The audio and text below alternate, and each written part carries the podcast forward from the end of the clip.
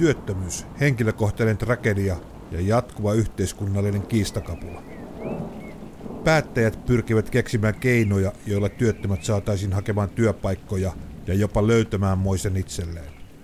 Mitä vaan keksitään, niin aina löytyy joku taho, jonka mielestä keino on väärä ja se sortaa milloin ketäkin. Olisikohan aika vaihtaa suunnitelmia? Lopetettaisiin työttömien työllistymisen edesauttaminen hetkeksi ja kokeiltaisiin jotain uutta.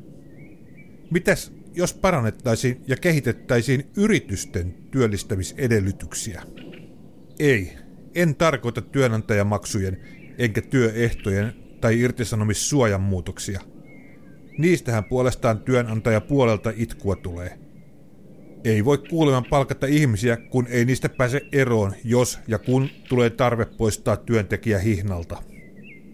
Noista asioista nariseminen on typerää, turhanpäiväistä jupinaa, eikä niihin tehtävät muutokset tuo aikuisten oikeasti yhtään työpaikkaa lisää. Ja työntekijästä pääsee helposti eroon, kunhan työnantaja ei hölmöile irtisanomisen hetkellä, joten työsuhteiden juridiikkaan ja kulurakenteisiin ei tarvitse kajota.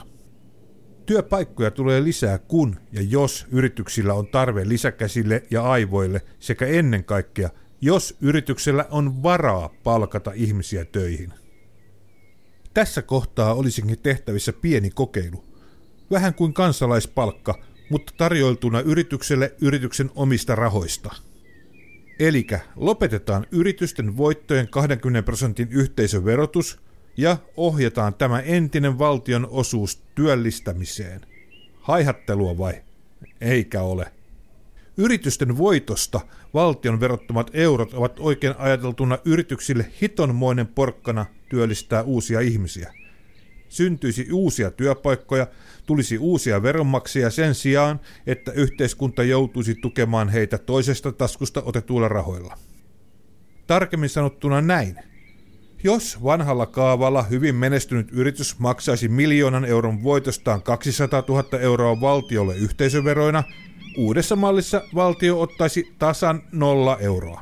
Mutta verovapaus tulisi vain siinä tapauksessa, että yritys palkkaisi sillä rahalla uusia työntekijöitä. Tuollaisella 200 000 euron verotulosiirrolla yritys palkkaisi neljä keskituloista ihmistä kuluineen töihin. Verovapaus koskisi siis vain yrityksiä, jotka palkkaisivat voittojensa valtion osuudella uusia työntekijöitä jatkuvaan työsuhteeseen.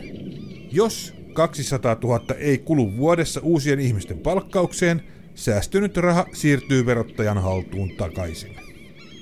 Okei, kovin harva yritys tekee miltsin voittoa, mutta pienempikin yritys pienemmällä voitolla saavuttaa 0 prosentin yritysverolla helposti yhden ihmisen työpaikan mahdollistavan verosäästön. Vuodelle 2018 on valtio budjettanut yhteisöverotuloja vajaat 4 miljardia euroa. Jos leikitään, että puolet yhteisöveron maksajista käyttäisi tätä porkkanaa hyväkseen, niin kaksi miljardia euroa siirtyisi suoraan uusien työpaikkojen luontiin. Leikkiä jatkattessa kuvitellaan ihmisten palkkaamisen kuluneen maksavan 50 000 euroa per työpaikka. Jakolaskulla tuo kahden miljardin yhteisöveroeuron siirtäminen suoraan työllistämiseen mahdollistaisi 40 000 uuden keskituloisen työpaikan syntymisen kaunistaisi mukavasti tilastoja. Valtio menettäisi verotuloja voittojen nollaverotuksella. Mutta 40 000 uuden työntekijän palkkatulot tuovat henkilöverotuksesta tuloja takaisin, ja sieltä toisesta taskusta haettavien työttömyyskorvaus, asuntotukien ja muiden tukien tarve kyseisten henkilöiden kohdalla poistuisi. Uskon tähän palkkauskokeiluun lähtevien yritysten liiketoiminnan positiiviseen kehittymiseen ja sitä kauttakin yhteiskunnan rattaisiin valuisi ekstra hyvää. Totta kai ymmärrän tämän olevan lapsellista ajattelua, ei tämä voi oikeassa maailmassa toimia.